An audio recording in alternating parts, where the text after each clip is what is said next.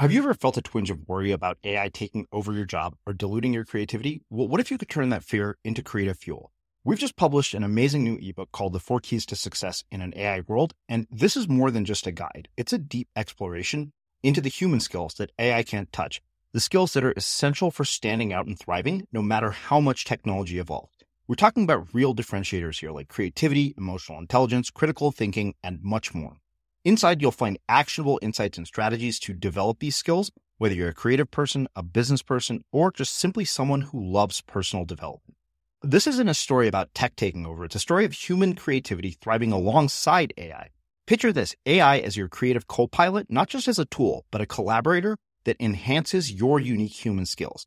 The Four Keys ebook will show you exactly how to do that and view AI in a new way that empowers you instead of overshadows you. Transform your creative potential today.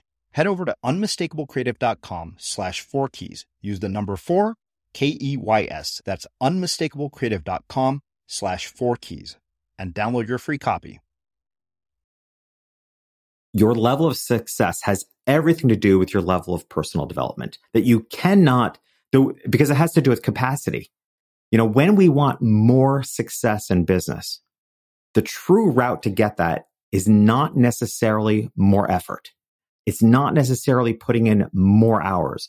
What it needs to start with before you take those actions, it needs to start with first increasing your capacity, your capacity to believe in yourself, your capacity to believe what you're capable of, your capacity to increase your level of thinking bigger by getting things out of your mindset, the capacity of stepping into what you really deserve, which is a tough one for most people right? Because we've put a limit on what we think we deserve.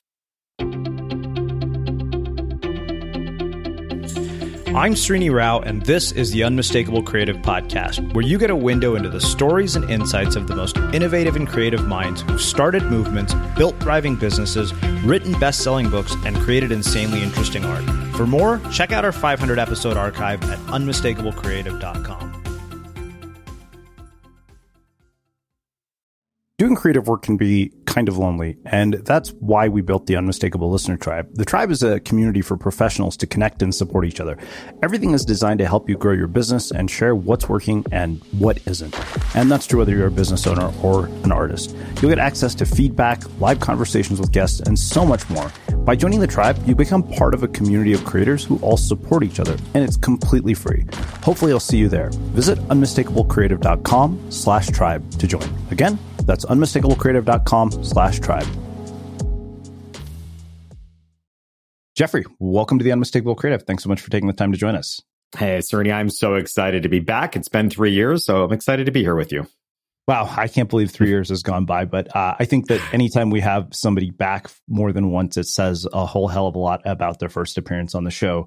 Uh, you have a new book out, uh, the self-employed life, which we will talk about. But as you know from having been a previous guest, we're definitely not going to start there. So mm-hmm. uh, I want to start by asking you, what religious or spiritual beliefs were you raised with, and how did those end up impacting the choices that you've made throughout your life?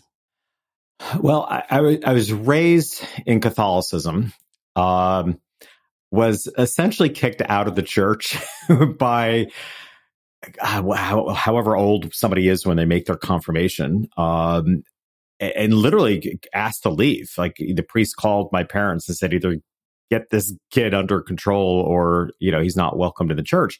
And I asked too many questions, apparently. I, I for, for this church in a small town, um, I, I just asked way too many questions. I wanted a deeper understanding. I didn't just take what they were preaching verbatim and uh, it wasn't liked. It wasn't enjoyed. And so what that taught me is, I, I think really more than anything, certainly what it taught me is just open mindedness because I don't harbor any ill feelings about Catholicism. And there's a certain amount of nostalgia to it. My grandmother was, who I was super close to growing up, um, was really devoted to to her Catholic Church, and so to me, I can walk into St. Patrick's Cathedral in New York City and have a rush of sentimental feelings about my grandmother and about that upbringing, but it doesn't guide me in any way, shape, or form as to my own values today. Mm. Um, but I do think it it shaped a certain amount of acceptance of all religions because I, I think at the end of the day, all paths that we follow have some sentimental element to it. And what we take from the lessons of that is our choice. And I choose to, I'm more aligned with the philosophies of Buddhism and have probably spent, well, not probably, I've definitely spent far more of my life looking at those philosophies. Um, but honestly, one of my favorite books is a book called, uh, it's, uh, Jesus and Buddha. And it's, a, it was written by a, uh, a professor of Catholicism that decided to make this side by side comparison between the writings of Jesus and the writings of Buddha. And it's one of my favorite books because it's just so blatantly obvious how much is similar. Mm. And um, so that's that to me, I think is probably the biggest pay- takeaway is just that it all works. It's a personal journey. Yeah. Why do you think that more people don't question what they're being told verbatim? I don't. Now, I don't think this applies just to religion. You see it with you know thought leaders and personal development gurus and influencers, where people take their word as gospel instead of guidance. And mm-hmm. I've always wondered, like, why is that? Why do you think people don't have the courage to challenge authority? You know, what's in this particular case with the church, what surprises me is that I did because I was a horribly shy kid and just not gutsy enough. So there was, to me, there had to be something so in so deep in conflict that I just couldn't accept it. So to me, the answer to the question that you're asking is that I think people are not in touch. They're not relying on what they must feel in their gut. Like they're not paying attention to the conflict and the disagreement. And at the end of the day, I think that's guided me a lot through business as well, because I just, you know, I, I'm always very open to learning from avenues around me. I will pay attention to what big businesses are doing and glean ideas. But at the end of the day, I lean into what feels right. So I think a lot of times, because I find that when I when I started out as speaking, I would come off stages all the time, and people would come up to me and and thank me. They'd say, you know, thank you for giving me permission. And they always use the word permission. And for the longest time, I just nodded my head, accepting, but I didn't understand the feedback and still until I started asking for more clarification about what they felt they got.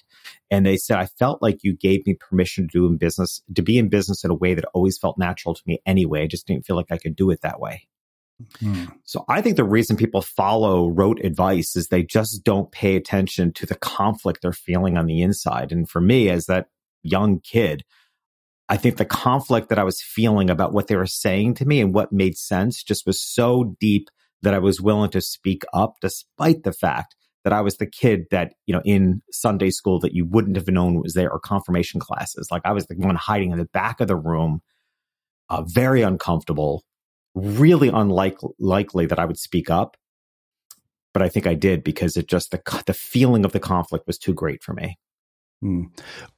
What in particular led to that feeling uh, of conflict when you were hearing what you were being told, and, and how did your parents react? You know, surprising how my parents react, and I really was surprised. Um, I think they saw. I don't know. I, I I have to believe, and my mom is still very devoted to her to her faith. Uh, I have to believe they saw some truth in what I was saying. There was something going on. I felt kind of behind the scenes that they had a, they they believed me because they accepted it. They basically just let me make the decision. Did I want to, you know, follow that path of the church or not? And I said no, and they completely accepted it. And that was kind of unlike my parents. Uh, so there, I I think they must have seen something that maybe I maybe I even gained their admiration for having the guts to to see maybe what they weren't willing to see. Um, so yeah. I'm, sorry. What was the first part of that question? I guess so focused on my parents' response. Yeah, no, no, absolutely. Um, what is it that that prompted that conflict for you? I, you know, I don't I don't know if I recall entirely. It just was this blanket belief, like just believe this. And I think that was it. It was just this just believe this, don't ask questions. And whether it was faith or you know where how we we're going to end up, they were going to end up in heaven. I don't I don't know what it it was. I just remember and I can still kind of recall that feeling of it just being this blanket statement just believe it. It's written in, it's, it's in word, right? It's, it's in a written word and, and that's not to be challenged. And I don't believe that even in the written word that the creator of those words didn't intend for it to be challenged. It's just a thought. And it's just a, it's a thought on paper. Um, so I, I, think for me, it was just this, this, the blanketness of it. Just, to this day, I have a problem with stuff like that. I try not to myself, I try not to speak in absolutes. And when you, you know, like using words like, well, people never, or you should, you know, when you speak in absolutes, you're ruling out the possibility of exploration. Mm, wow. So one of the things you talk about later in the book, which I, I, actually didn't know until I read this book, was coming out of the closet, and I, I wonder what role that played in your conflict with uh, the church, and also what is that experience like telling a parent? Because I've, I've asked a lot of people this question, and I know that for me that would be such a strange, eh, eh, particularly if Indian parents. I can't mm-hmm. imagine what that conversation would go like, and of course, I have no context for that because I'm not, you know, somebody who's come out of a closet. Yeah. So, and I didn't come out till 44. Right. Okay. So, um, gosh, Srini, this is a, this is a, this is a big one, but I'll, I'll share every bit of it because I, I, don't mind. Well, because, you know, it's uh, the, the, the internal conflict of it all, if you will, to me is that I do believe that, you know, we're, we're, we're, we're born, you know, as Lady Gaga says, we're born that way. I mean, I do believe that to be true, but that introduces the thought, well, then were you lying? You know, I was married for 19 years. I got married at 20 years old. I was married for 19 years, had three kids, uh, have three kids. And, you know, my youngest during the the stickiness of the divorce, she she accused me of lying, you know, during the marriage. She was only five years old. I mean, she but that's how she was processing it. And that was the hardest thing ever for me to hear from my child, you know, questioning whether I was a liar, whether I was uh, lying during the years of marriage and it never i never felt like i was lying and and what i have come to understand about the process of coming out is that you truly do have to come out to yourself first i do believe i was always gay looking back could i have i mean i, I will tell you anytime there was a a man and woman or a boy and girl in high school walking down the hallway i was always checking out the guy right but here's the thing in, the way my brain was processing the checking out is I truly did not understand men. I had little to no relationship with my father.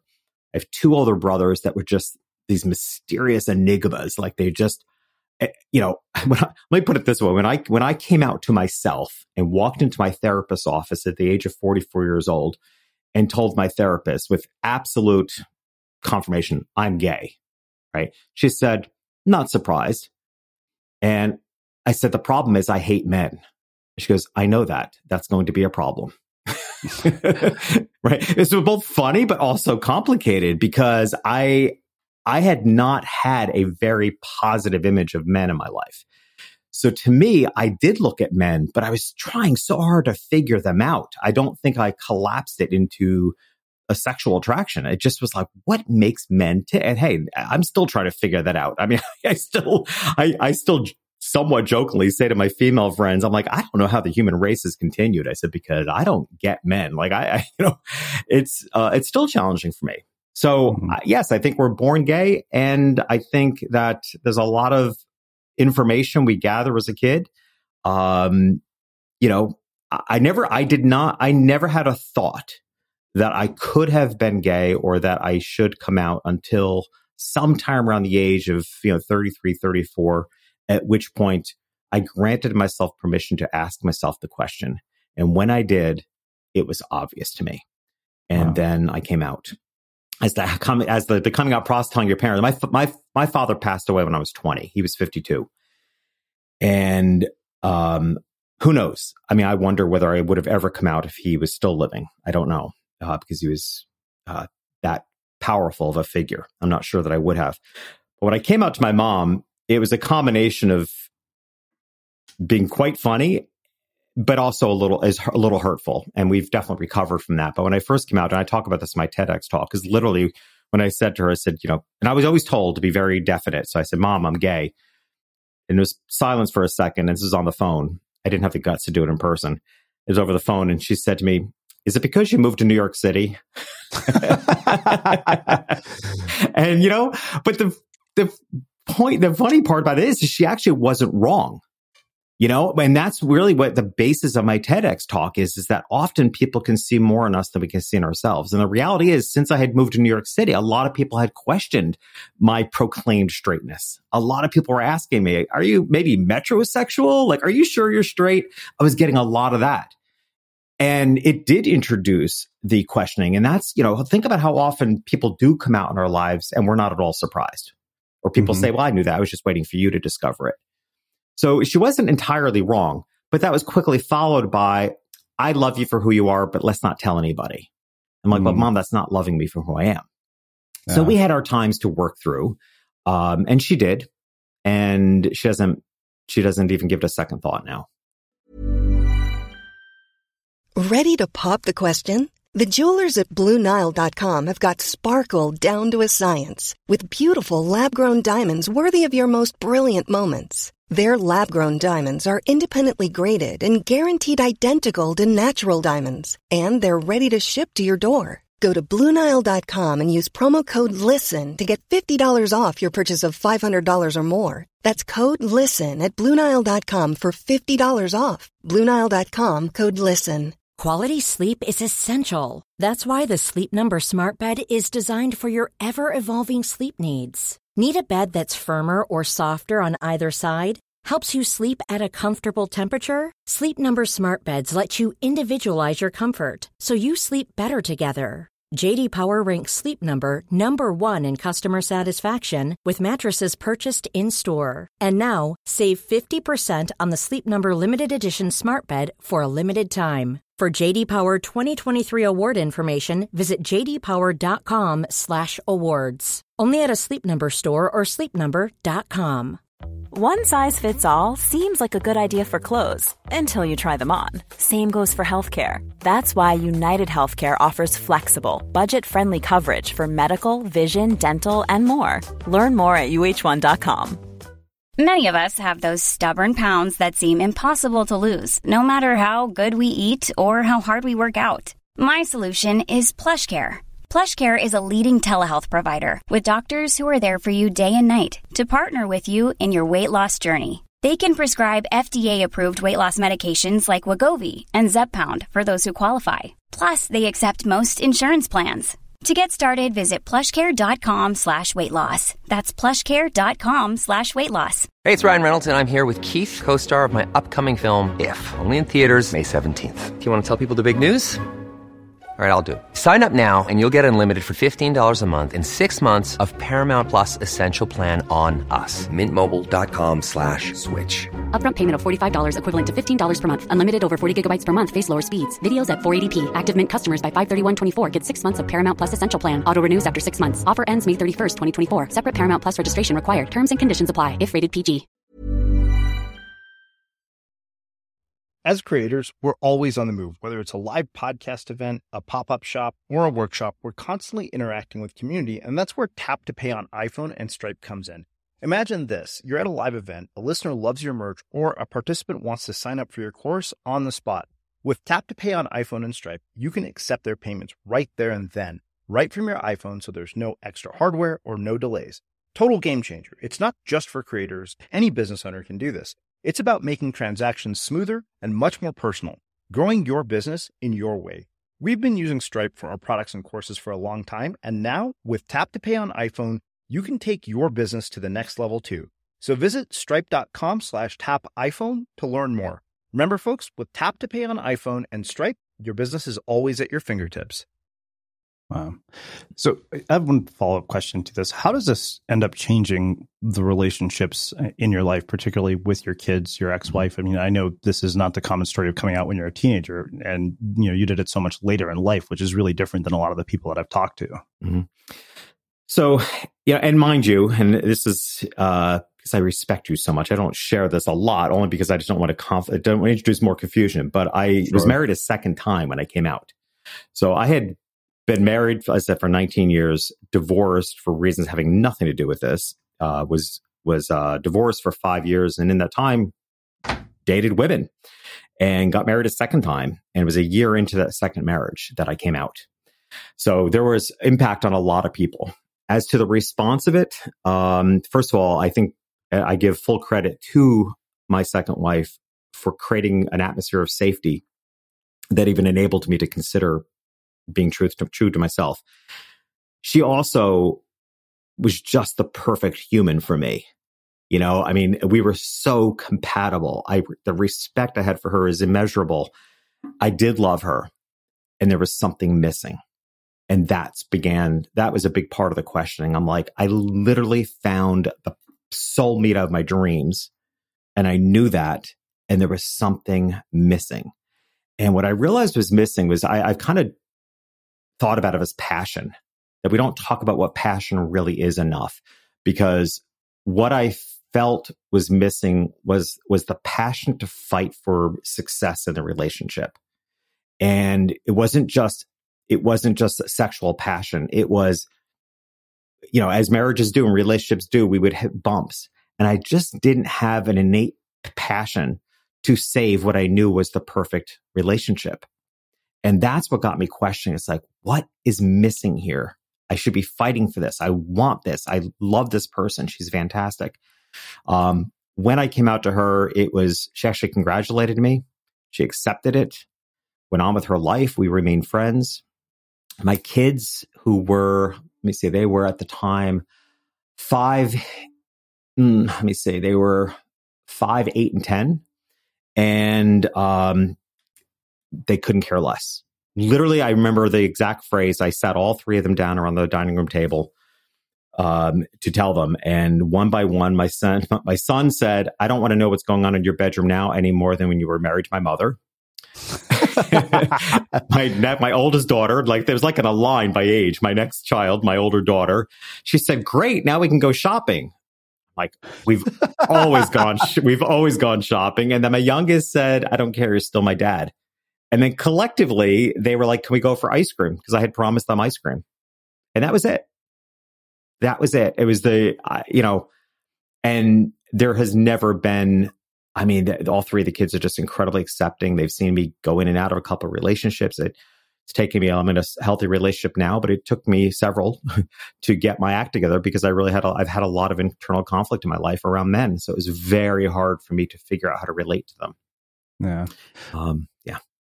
Well, you know, I, I think we all have some version of something like this in our lives. Uh, you know, it may not necessarily coming out as gay, but something that we're, we're denying some truth about our mm-hmm. lives. Um, how do we stop denying that truth? I mean, because I think that's like a, a, perfect segue into this whole idea of wanting to be self employed. But so often, I, I think people are denying some truth that has just been eating at them inside. Wow. Boy, if I knew the answer to that, I mean, couldn't I save humanity? I mean, uh, that all I can do is explore the question because there's no, there's no, again, there's no absolute answer to that. Um, I do believe, I mean, my TEDx talk starts with walking out on stage and saying we all have closets to come out of. I don't tie it into my own coming out story till much later on in the talk. But the reality is, I truly believe we all have closets to come out of. There are all ways, we all have ways in which we are keeping the best of ourselves hidden that there's something we're hiding. And, and what I propose as the solution to that is to listen to the feedback around us that I truly believe often people see more in us than we see in ourselves. Um, I think it's very hard for us necessarily to see what we're hiding. I think we have an inkling. It's not a, it hasn't been awoken, but I think if we start listening to what other people see in us, which is sort of in an odd way. It's sort of what the experience I was having when I moved to New York City. And I got curious about the, the whole idea that my TEDx talk when I was watching um, the Tony Awards. And I've watched a lot of award shows and I don't actually watch a lot of TV, but I love award shows because I like to see people get appreciated for their work. And I was watching the Tony Awards and it struck me how often people express their gratitude for their success to other people. They thank their peers. They thank their coaches. They thank their high school teacher. And I realized how, how often people, people that have achieved big goals in their lives reflect back on people that saw something more in them than they saw in themselves at some time in their life. And that actually began the process of, of what became my TEDx talk of just thinking about how it's called the validation paradox because I think there's a way in which we go through our lives trying to validate ourselves Uh, we're trying to find ourselves, but the paradox of that is, is I actually think often other people see more in us than we see in ourselves. So as far as what, how, how does one go about revealing that? Uh, you know, uh, chances are there's some inkling, like what some, there's some way in your life that you know that you could be more, that you could be bigger, you could be happier. There's a, there's an inkling, which is kind of dormant. And I think the way we wake up that dormant seed is by paying attention to people's other people's reflections of us to allow us to step into the questioning. Hmm. Well, I, think that makes a, a, perfect segue to actually getting into the concepts in the book. So, you know, as any author is asked when they have to write a book proposal, why this book? Why now?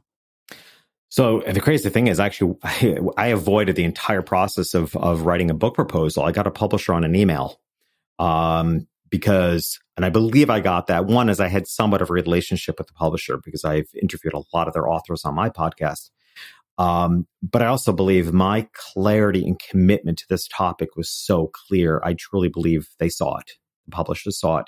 Um, this actually wasn't the book I set out to, to write, but at the end of 2019, really the fall of 2019, but I actively started writing towards the end of um, 2019. I was actively writing a book that was sort of a, a an iteration of my previous book, Lingo, and it was kind of a deeper dive into things I had learned since the book had been out there. And quite honestly, it was suggested to me to take that route because it probably would sell a lot of books.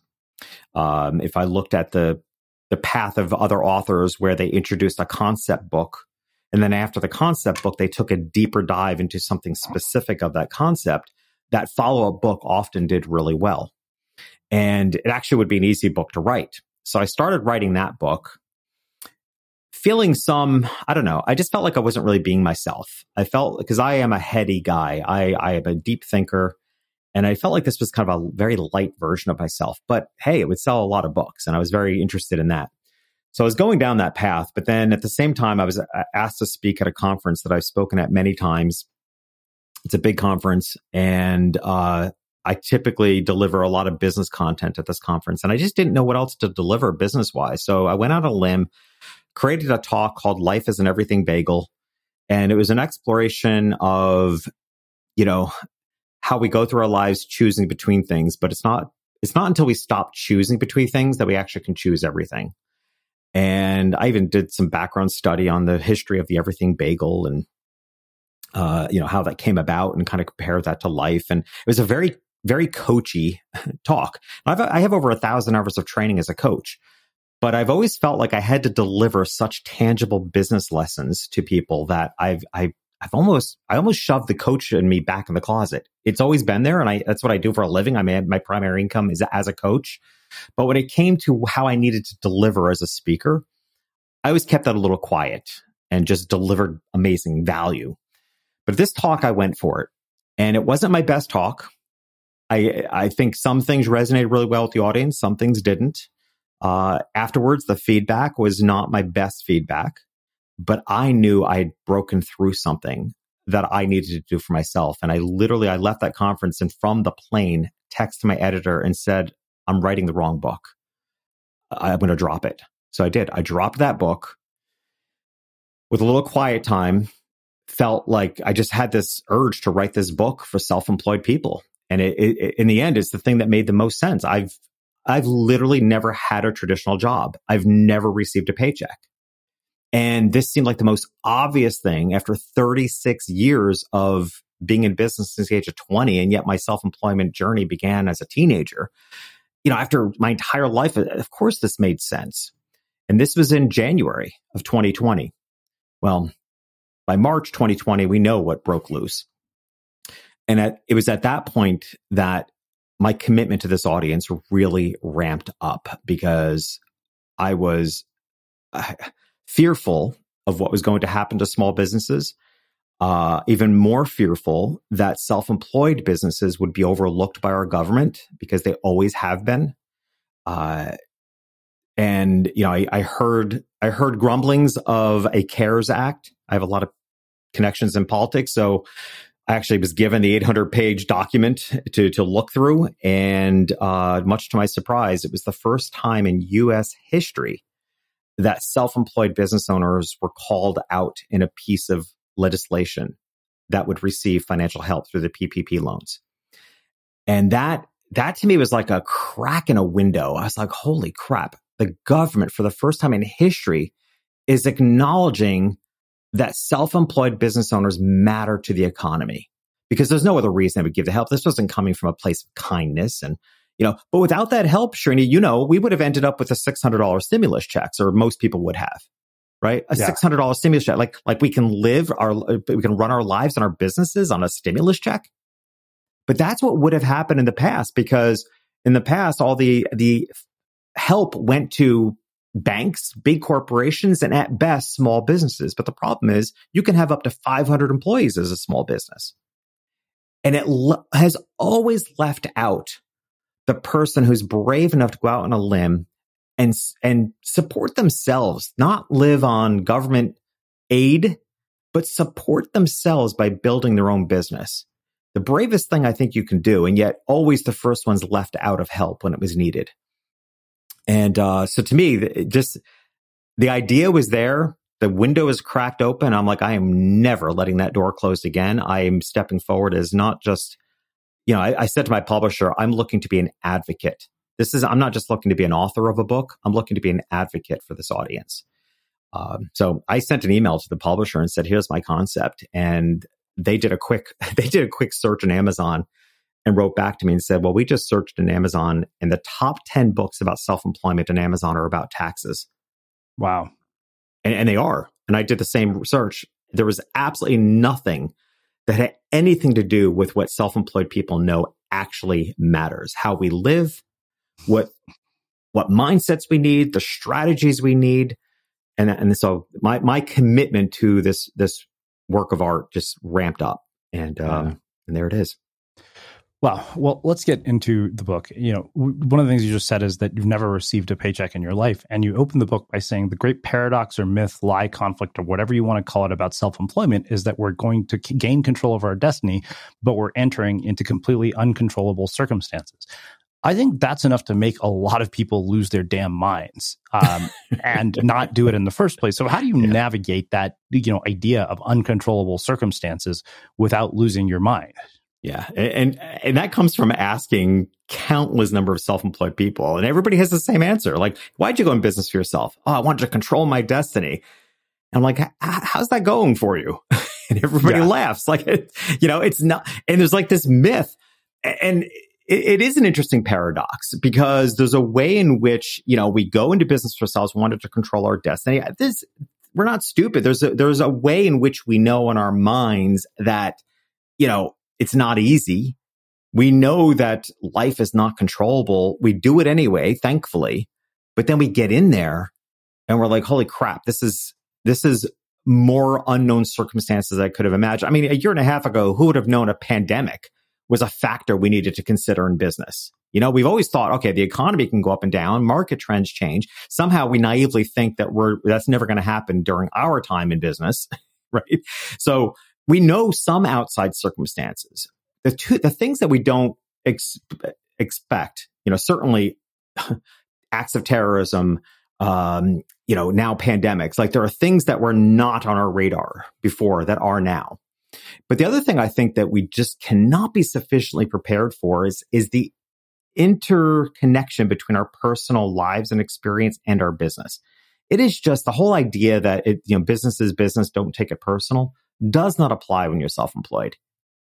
And, and I don't think we can prepare ourselves for the integration of our emotions into the business, as well as what I think is even more significant, the interconnectedness between our personal development and our business. I tr- fundamentally have come to believe that your level of success has everything to do with your level of personal development, that you cannot because it has to do with capacity. You know, when we want more success in business, the true route to get that is not necessarily more effort. It's not necessarily putting in more hours.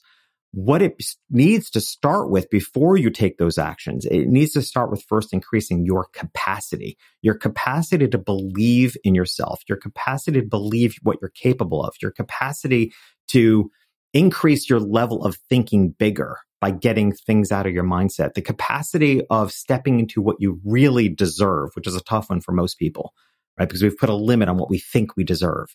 You have to, you have to expand that in order to actually have a place for the effort that you're going to do to fit in. So I think that's, you know, we just can't, you think, we think we're prepared, but we, we can't. And what I propose as the solution, which is part of the root of your question, is what I teach in the book, what I call the self-employed ecosystem. And that's how I've broken it down. I've looked, I've broken it down to what I see are three big elements, what I refer to as the self-employed ecosystem, that like an ecosystem in nature, all three elements have to be thriving in order to not only survive, but thrive as a self-employed business owner. So I, I think there is the main premise of the book, I would say, is that we can't control the circumstances that are uncontrollable. What we can control is the environment we set up for the results we want. That we can take control of. And that gives us, I think, a 90% chance of, of getting what we want. Ever catch yourself eating the same flavorless dinner three days in a row? Dreaming of something better? Well, HelloFresh is your guilt-free dream come true, baby. It's me, Keke Palmer. Let's wake up those taste buds with hot, juicy pecan-crusted chicken or garlic butter shrimp scampi. Mm. Hello Fresh. Stop dreaming of all the delicious possibilities and dig in at HelloFresh.com. Let's get this dinner party started. One size fits all seems like a good idea for clothes until you try them on. Same goes for healthcare. That's why United Healthcare offers flexible, budget friendly coverage for medical, vision, dental, and more. Learn more at uh1.com. Many of us have those stubborn pounds that seem impossible to lose, no matter how good we eat or how hard we work out. My solution is PlushCare. PlushCare is a leading telehealth provider with doctors who are there for you day and night to partner with you in your weight loss journey. They can prescribe FDA-approved weight loss medications like Wegovy and Zepbound for those who qualify. Plus, they accept most insurance plans. To get started, visit plushcare.com slash weight loss. That's plushcare.com slash weight loss. Hiring for your small business? If you're not looking for professionals on LinkedIn, you're looking in the wrong place. That's like looking for your car keys in a fish tank. LinkedIn helps you hire professionals you can't find anywhere else, even those who aren't actively searching for a new job but might be open to the perfect role. In a given month, over 70% of LinkedIn users don't even visit other leading job sites. So start looking in the right place. With LinkedIn, you can hire professionals like a professional. Post your free job on linkedin.com slash people today. Hey, it's Ryan Reynolds, and I'm here with Keith, co-star of my upcoming film, If, only in theaters May 17th. Do you want to tell people the big news? All right, I'll do. Sign up now and you'll get unlimited for $15 a month in six months of Paramount Plus Essential Plan on us. Mintmobile.com slash switch. Upfront payment of $45 equivalent to $15 per month. Unlimited over 40 gigabytes per month. Face lower speeds. Videos at 480p. Active Mint customers by 531.24 get six months of Paramount Plus Essential Plan. Auto renews after six months. Offer ends May 31st, 2024. Separate Paramount Plus registration required. Terms and conditions apply if rated PG. As creators, we're always on the move. Whether it's a live podcast event, a pop up shop, or a workshop, we're constantly interacting with community, and that's where Tap to Pay on iPhone and Stripe comes in. Imagine this you're at a live event, a listener loves your merch, or a participant wants to sign up for your course on the spot. With Tap to Pay on iPhone and Stripe, you can accept their payments right there and then, right from your iPhone, so there's no extra hardware or no delays. Total game changer. It's not just for creators, any business owner can do this. It's about making transactions smoother and much more personal, growing your business in your way. We've been using Stripe for our products and courses for a long time, and now with Tap to Pay on iPhone, you can take your business to the next level too. So visit stripe.com slash tap iPhone to learn more. Remember, folks, with Tap to Pay on iPhone and Stripe, your business is always at your fingertips. Yeah. Well, I, I want to go back to this idea of of you know personal uh, and business because you say that no matter how hard we try to compartmentalize things, it's all integrated when you're self-employed. What goes on at home affects work, and what goes on at work affects home. We're challenged every day, and yes, we take it personally. I, I think the reason that that struck me so much is because uh, I've noticed that as a public figure, there's had to be some separation between who I am, you know, around my closest friends versus who I am in the public eye. You know, I learned this from being on reality TV. Um, I learned this from going off the deep end after a breakup where one of my mentors said, You're a fucking train wreck. Like, you can't behave this way on social media. And so for me, that was sort of a delicate balancing act because I can tell you for, you know, damn sure that I'm not going to go into an investor meeting and cry about a breakup with some girl because that's just inappropriate for that context, even though it is a big part of my personal life that's affecting me. And it definitely affects, affects your ability to run a business. And at the same time, there's sort of a line that you can't cross, at least I feel like. And, and I'm wondering, you know, what your take is on that, given what you've just written here about the, the connection between the fact that it is personal. Yeah. And you're absolutely right. When you are a public figure, I think that gets more complicated, you know, and I, I, I probably have an increased level of, of empathy for celebrities and people that I see in that situation. Uh, I love Brene Brown's comment on that. She something to the effect that if you're not in the arena getting your ass kicked, then your opinion doesn't matter to me. And that has helped me a lot to to uh, to to stay authentic despite occasional criticism or misjudgment. Um, that's that's a tough balance. I mean, I think we have to. It, it, the challenge is staying true to yourself, but it, it not being out there in the world for everybody to project their opinion on. Um, for me, the way I handle that is my rule is that I only teach I only talk about or teach if it results in a teaching lesson. I only talk about something I've learned usually from my personal life or a personal life experience if if it has application and, and benefit for others to understand. I only share it in hindsight, never in the moment. Because in the moment, you're too wrapped up in the emotions and it's almost inevitably going to come across as self centered or self processing. It's too soon. But in hindsight, you can share a lesson learned from life to the benefit of other people. Um, it's it's not an easy task, you know. And I, I, like I said, I probably am more forgiving than most because, you know, hell, there are people that are financial gurus who go through difficult financial times, and that doesn't discredit them and how they can serve other people while in that moment they're unwinding from whatever circumstances they're going through. Um, so yeah, I think once you've put yourself in the in a public spotlight like you have, I mean, I think it complicates it holding on to what really makes you authentic. But again, that kind of goes back to what I'm saying. I mean, that there the connection is that much deeper that you're left with more to manage about yeah. that connection. Well, I mean, I, I always jokingly say I say things to my roommates on a daily basis that are a public relations crisis in a making that I would never say on air. yeah. Yeah, uh, but yeah, I mean Danielle Laporte echoed exactly what you you know you said about this. She said she never writes about a difficult experience until she's done processing it. Right. And we had this guy Stephen Goldstein here who had worked with a number of politicians. He booked guests for Oprah, and you know he said something along the lines of, "No public figure is hundred percent authentic because it's just not feasible to do that and be in the public eye." Yeah, yeah, I would guess I would. I mean, boy, there's so many layers to authenticity, though, right? I mean, I think.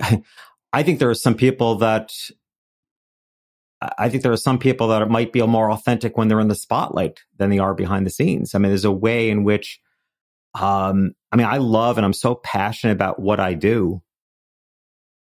I think in some ways, I almost show up more authentically through my work, uh, because when I'm on, I'm on. And when I'm on, I, I, I flow more freely. I mean, what, to be honest with you, Srini, what you're likely to see of me outside of conversations like this, outside of the work I'm doing, uh, well, I'll give you an example. Last night was a Zoom launch party for my, my book launch.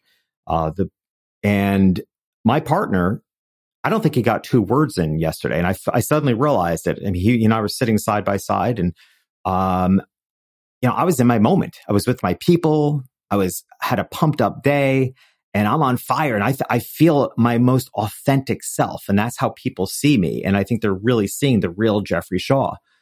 But I'll tell you what, when he and I go out to dinner, he's the one getting all the attention. He's interacting. I'm just sitting there quietly like a fly on the wall. And because that's, that's my space when I'm not on, if you will.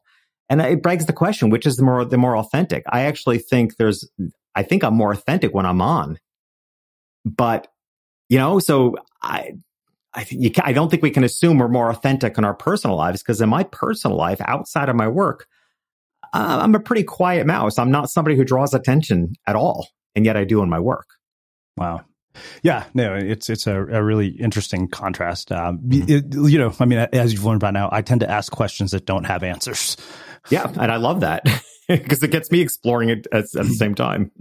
Well, let's get into this whole idea of the uh, self-employed ecosystem. You say by having a system, the outcome you seek, you're far more likely to see it come true and recognize the achievements along the way. By doing the personal development work to unblock what's in your way, you open up opportunities that will prepare you for success. Having effective strategies and action steps for your businesses that really work will make your success inevitable. By having the habits that support you every day, you stay on track, you're far more likely to see the results of your efforts. And I want to start with the personal development component of this because um, you may have been reading some of what I've been writing on Facebook. Like I, am writing a new book called Not Another Damn Self Help Book, in which mm-hmm. I'm actually questioning mm-hmm. a lot of what comes out of personal development because I think that for a lot of people, they get stuck in the personal development component of this and they don't do the strategies and action steps and they don't think about the habits. And personal development is just a form of mental masturbation because it doesn't lead to anything. And I think people get stuck in this vicious cycle. And so let's start there because mm-hmm. clearly I don't think that personal development is useless. I've built a career out of it. I've written books that would be categorized as self help books. And at the same time, I see so many people who read all these books, go to all these seminars, and nothing changes. Yeah. Oh, 100%. And, the way the book ends, I think, also addresses that question because I was given an exercise by um, a, a writing friend of mine to write what I what I feared would be the worst review of the book. And what I feared would be the worst review of the book is that people would accuse me of just being all, you know, sitting around the bonfire singing kumbaya, that there was going to be this, you know, that what you're saying is because I, I believe so strongly that that attitude doesn't help people.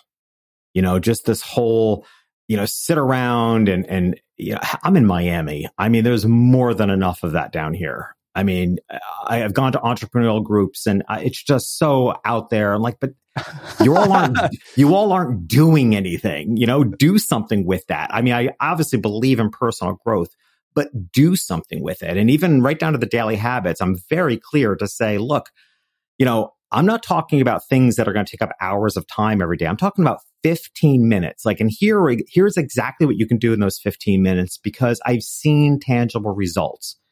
You know, one of those practices is what I talk about. And I know I'm skipping over your question a little bit, but just to reinforce your point, one of those practices I talk about is a what's going right journal. And I'm very clear to explain that gratitude journal didn't work for me. And maybe it doesn't work for other people because it's so freaking broad. And it's, it's very self, and gratitude's a great emotion. The problem is I don't see any value in journaling about gratitude because if I wake up in the morning and the sun is shining and I'm breathing and my dog is with me, I'm pretty grateful. But what do I do with that? Because I want tangible results. So I turned it into what I call a what's going right journal, where I journal for five to seven minutes of what's going right in my life, which it, during the most challenging times is the hardest thing to do, but the most necessary. Be- why? Because there's scientific proof that what you focus on, you get more of. So how do I rewire my, my primitive survival brain that's always looking for threats, that's always looking for the negatives, which is always looking for the one criticism amongst nine compliments? How do I retrain that brain to see more of what's going right? So I started a journal called What's Going. I started at the one of a, a very low point in my life because I knew I needed something that produced results and I've stuck with it for years. So I agree with you. Like, I think self help without action is just nice to, I mean, I, I, I tell you, and if you've not had him as a guest, a guy named Brant Menswar, I think you guys, you guys love each other. Um, Brant wrote a book called Black Sheep. And Black Sheep is about what he calls your black sheep values, right? Which are your unchangeable values. And what makes them a black sheep values is like the sheep of a, like the black sheep of a, uh, like the black wool of a sheep. It can't be dyed. It can't be changed. So these are your values that can't be changed.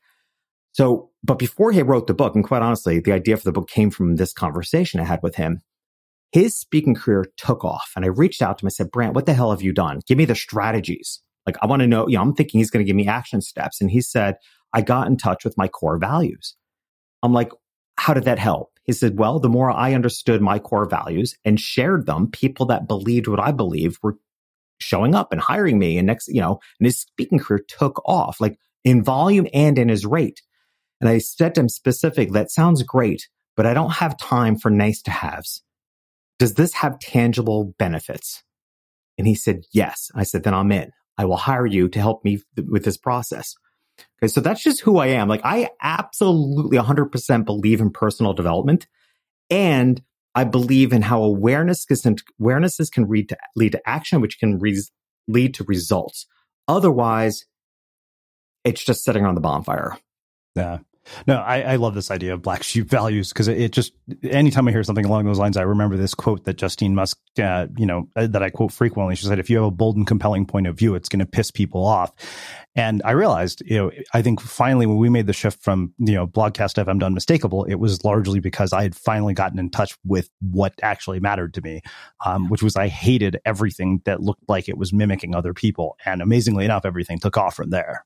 Yeah, hundred percent. I mean, I, and I credit Brant with doing my doing the work with him to get in touch with my uh, core values. I credit him with creating my first ever about page. Uh, but I never had an about page because I'm like, oh, I don't even know what to say. you know, I never knew what to say on an about page. And, but once I got in touch with my values, I'm like, I'm all in. I know exactly what to say. And my about page is like, here's what I value. Here are the organizations I support and here's what I prioritize. Like literally, that's what my about page looks like. And, you know, as about pages often are, it's like the most visited page on the website. And people that get that, uh, it has drawn a lot of wonderful people into my life and a lot of great, because Brant was right. It's like I put myself out there in all my truth.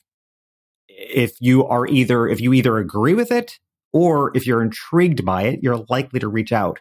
If you are vehemently opposed to what I'm saying and sharing, then you're not my people. And mm-hmm. that's okay. Yeah. Well, that makes a perfect segue to talking about uh, two concepts that really resonated with me, which you called embrace hug marketing and creating an emotional journey. And you say, you know, when you see it as your job to emotionally move people, you shift responsibility of being successful from the customer yourself, which gives you more control over your business. And it, it you know, to now that I'm talking to you about it, I realize everything that I attempt to do on the podcast centers around one idea, which is emotional resonance. You know, yeah. is this going to have emotional resonance with somebody? And so the thing is that that's also somewhat vague, right? It's like, how the hell do you create emotional resonance? And you say the journey on which you take your visitors, whether it's prospective customers on your site, readers of your blog, or listeners of your podcast, is a blend of consumer behavior psychology and the subtleties of your audience. So let, us talk about how to take people on that journey. Yeah. Uh, and a lot of that comes from my, my previous book, Lingo, too, which is, you know, an emotional branding strategy, right? It's, it's how to, and it's also the story of how I built my, my photography career because I ended up serving, you know, as you may recall, I ended up serving a very affluent clientele that is not where I came from.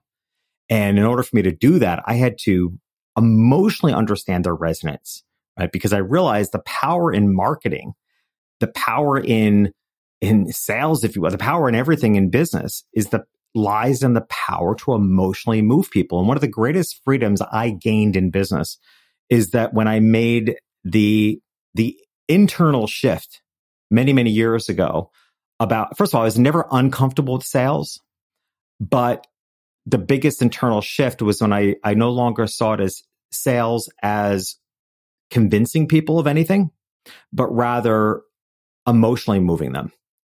And I was also being a photographer at the time. I realized what an amazing advantage I'm at because there's two steps here. I need to emotionally move people through, through photographs of their loved ones.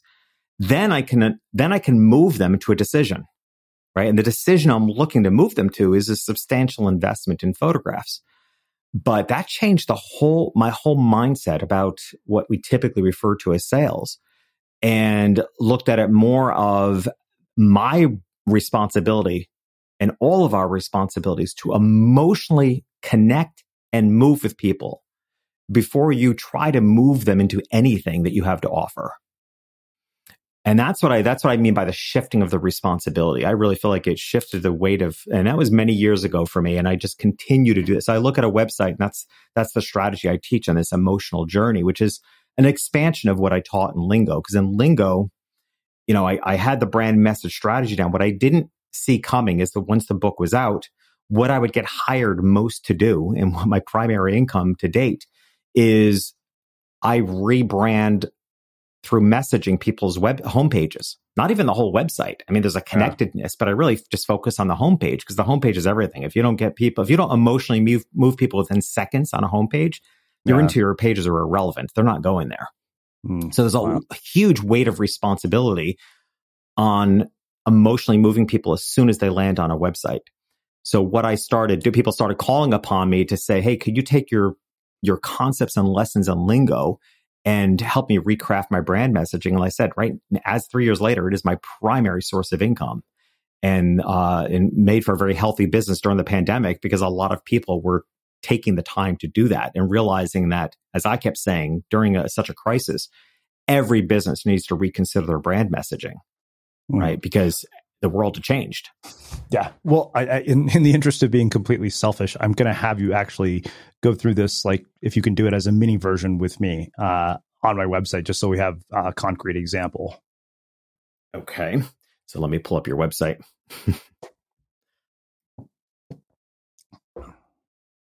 keep in mind we're also A/B testing a lot of things. So, all right. Good thing I'm in front of a browser. All right.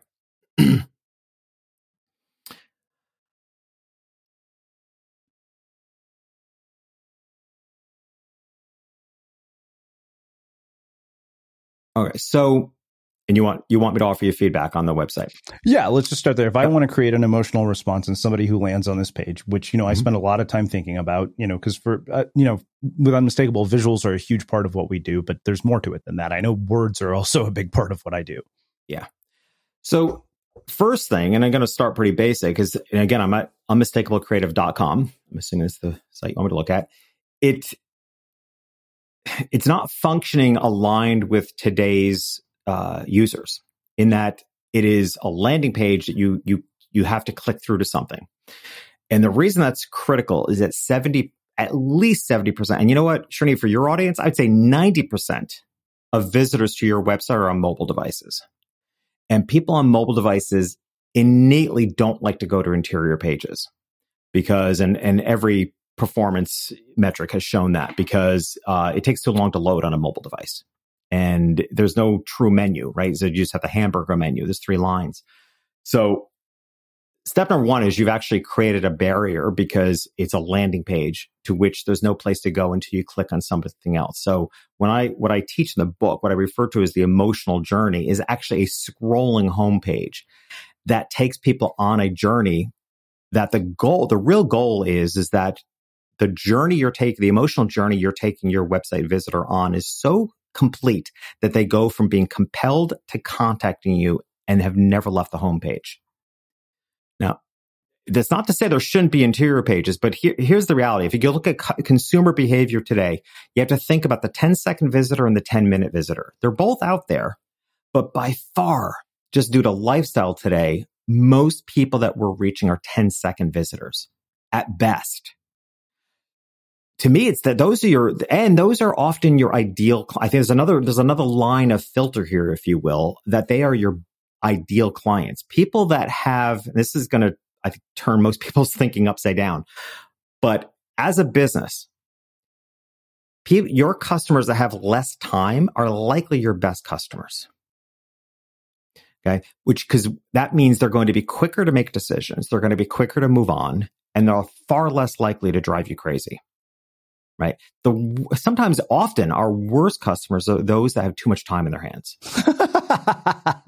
yeah, I can right? I can relate. Yeah. Yeah. So I actually like to embed in the experience ways in which we're attracting that ideal customer that which is likely to be the 10 second visitor that they can be sold on what you have to offer and never leave the homepage because the mm. messaging at the top is compelling enough And if you look at in the book, if you look at the emotional journey, it, it lays out in steps like this, like the Yeah. opening, what I refer to as the open, opening scene. That has to be super compelling. It has to have an, um, what I call a standout statement. It's very different than a slogan or tagline. Your standout statement lets the world know what you stand for, who you stand up for, and it's so compelling that it stands out. That's the hook. You get them there. You usually backed up with imagery, which you're amazing at. Your imagery is amazing. No question there. It needs to be followed up with, especially in today's world, what I refer to as an empowerment section.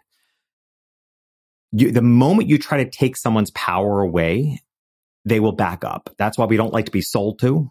Um, you have to give them the power to, you have to let them think that they're coming to the conclusion to choose you. In fact, Forrester uh, Group recently did a study that proved this, that they said that today's consumers have made up their mind 70% to choose you before they've even reached out to you. Okay. They're self vetting, right? And they're, and that's why you want to empower them to make that choice. You, again, it kind of goes back to the core principles in my book that it's creating the environment for the results you want. You're creating the environment for them to choose you, but you're letting them feel empowered to have made that choice. Because the moment you tell somebody, you can trust me, they Mhm. don't trust you Yeah. right? The moment, uh, and this, we see this all the time. How many businesses say, we're the best on our industry. The moment you've told me that you're the best, I don't believe you. The moment you tell me you're a genius, and you know who I'm talking about, I know it's not true. you know, so that's why you really, that empowerment section is when they really get emotionally hooked. Okay. Then you walk them through this process of, of on the emotional journey of kind of talking about, you know, the benefits. And I look at the benefits too. Like, what's the benefit of what your field? Like, what's the benefit of what you have to offer? Still, you haven't spoken about yourself yet. And it's not until the next section that you then portray the benefits of choosing you. But again, imagine the journey. So far, you've emotionally connected with them when they landed on the website. You've empowered them to choose you. You've helped them imagine what's possible in their lives through, through the industry that you're in or what you do. It's not until the next section that you even talk about yourself. Yeah. Wow. And that's what's critical in marketing today because it, it's about them. It's not about you. And, and I, my websites all end with what I call an authority section, which is a little bit of a challenge to Simon Sinek, who I adore and respect. But the whole concept of start with why doesn't work in the emotional journey of marketing.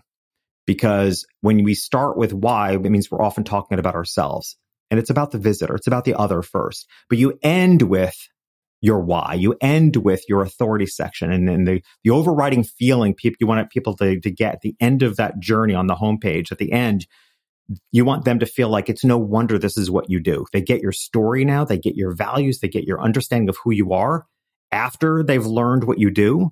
And they're like, well, it's no wonder this is why you do what you do. I can see it's meaningful to you. And that just seals the deal. Yeah. Yeah. No, I mean, we, even when we took Ramit's uh, copywriting course, like everything was about shifting the language from I to you.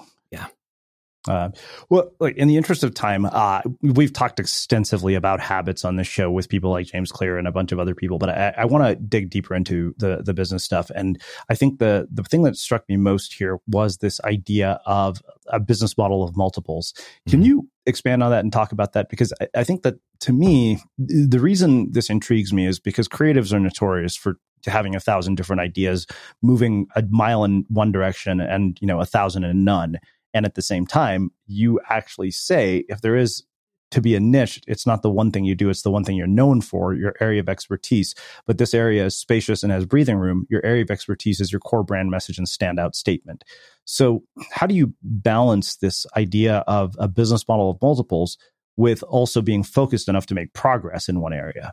Yeah, I think uh, you know, as I think the the theme of our conversation today, it's it's you know, I think everything in life is art and a science, right? So there's an art and a science to this, and I just know that as a creative person, my whole life, that I have suffered under the idea of being told to sit still, focus on one thing, pick a niche. And that is really, I spoke earlier about the permission feel people feel like I granted them. I granted them permission to be in a business in a way that actually leverages their creative mind because I, I'm sure you felt the same way. Like that's just, that has been a spirit killer in my life. And I see it in other people's lives that when we're told to, you know, you're too much, sit down, focus on one thing. And then I go into business and people like pick one thing to do to one audience. And what I've come to realize and, and we're seeing it being a far more popular today is no, the niche is not one thing you, you do and for one audience. Your niche is the, your area of expertise. Like I, I had a very clear goal, Srini, and it's working. I wanted my name to be synonymous with all things self-employed. Like when I wrote this book, this was a big shift for me because prior to this book, if you asked me who I was for or whom I was for, I would say entrepreneurs. Well, you know what? There's a lot of people in the entrepreneur space, a lot of so-called experts, and it's so broad. I don't even know what that means. But I want my name to be, when people say Jeffrey Shaw, self-employed, I want those things to be synonymous because that's my area of expertise and it's already catching on. I mean, I'm having people refer other people, speaking engagements, clients they're referring to because they're like, Hey, talk to Jeffrey Shaw. He's the go-to guy for all things self-employed. Okay. So that becomes my area of, expertise for which there are multiple audiences. I mean, think about how many different types of self-employed businesses are. So there are multiple audience and there are multiple ways I can communicate that. I can write books. I can be a speaker. I can have a podcast. I can, you know, there, I can do webinars. There are multiple mediums by which I can help that audience. That's why I refer to as a business model of multiples. Now, the logical side, I said art and science, the science side or the logical side of that is I don't think anybody can manage more than seven levers is what I refer to them. And I refer to them as levers because being creative, I need a visual. And I think a lot of people do. And I look at it as the business model of multiples is like standing before a control panel of seven levers at the most. And you know what? All those levers may not be firing at the same time, but they exist. They're there. Like my podcast, I haven't really put a whole lot of effort into monetizing the podcast. So the lever is there. I know it's an avenue. Sh- I know it's a, it's a potential income stream, but it's kind of cr- ranked, you know, it's kind of pulled down at the moment. Um, my photography lever now, you know, 10 years ago, that was 100% up, but I've been pulling that down to do very little photography today. I don't think anything gives us more control than getting to the point that we can look at our multiple streams of income, no more than seven from what I've observed in people. I don't think anybody can handle more than seven. And they, again, they may not all be firing at the same time, but you know that they're there. I don't think anything gives us more control than to know that it's in our, it's our choice which levers we pull down, which ones we push up. Now, it's not to say that circumstances are going to come down along and yank down a lever like last year for me for speaking. Practically overnight, that speaking lever got pulled straight down to nothing. The good news is, is that I had built a, a, a decent reputation for brand messaging. So I took that lever and ramped it up and wound up having a terrific year in 2020 while other streams of income were non-existent. But the power comes in knowing that you have the choice and that you have a diversified enough business. And I, t- I helped a lot of speakers last year. I spoke at you know, National Speaker Association events, helping speakers who had, you know, their, their one and only eh, source of income was speaking. And now what? Now what? You know, um, so that's why I teach the business model of multiples. It is, it, to me, it's both a way to leverage the most brilliant of minds, those that see more, hear more, and feel more. It's a way to leverage that and contain it at the same time. Wow. Wow. Um, I love this because you've packed this with a, a combination of thought provoking and incredibly practical insight. Uh, you know, usually when people write books like this, like you said, it tends to be a bit kumbaya. But I, this is the thing that I really liked about this was there were very practical and applicable ideas. So, uh, on that note, um, I want to finish with my final question, which I know you've heard me ask before. What do you think it is that makes somebody or something unmistakable? You know, it's it's what makes someone unmistake uh, unmistakable is that they it's what comes from the inside uh, from the inside out. It's a it's something that radiates. Um, you know, a good friend of mine, her book is about to come out, and it's called Swagger, and be another great person for you to to speak with, by the way. Um, and I've really understood that when people have swagger, it comes from the inside.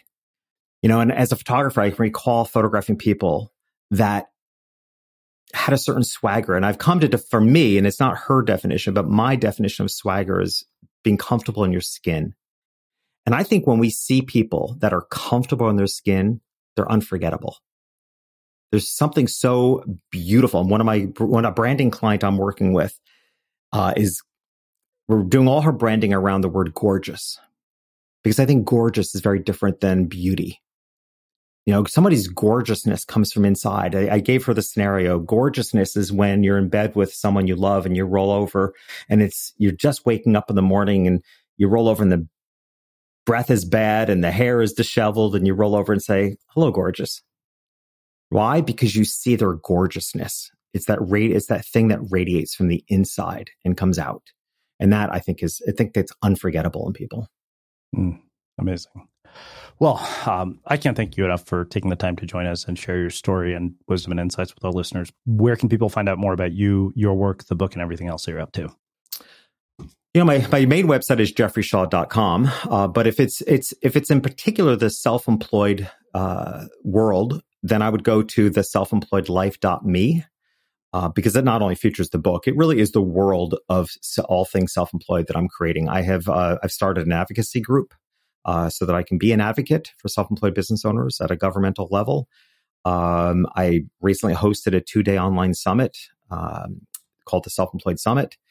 Uh, I'm writing articles. I'm a contributing writer for Entrepreneur Magazine. So all of that is at the self-employedlife.me because I do look at that one, that one single page as kind of the world I want to create as a world of resources and support and companionship for self-employed business owners. Awesome. And for everybody listening, we'll wrap the show with that. Thank you for listening to this episode of the Unmistakable Creative Podcast. While you were listening, were there any moments you found fascinating, inspiring, instructive, maybe even heartwarming? Can you think of anyone, a friend or a family member who would appreciate this moment? If so, take a second and share today's episode with that one person because good ideas and messages are meant to be shared.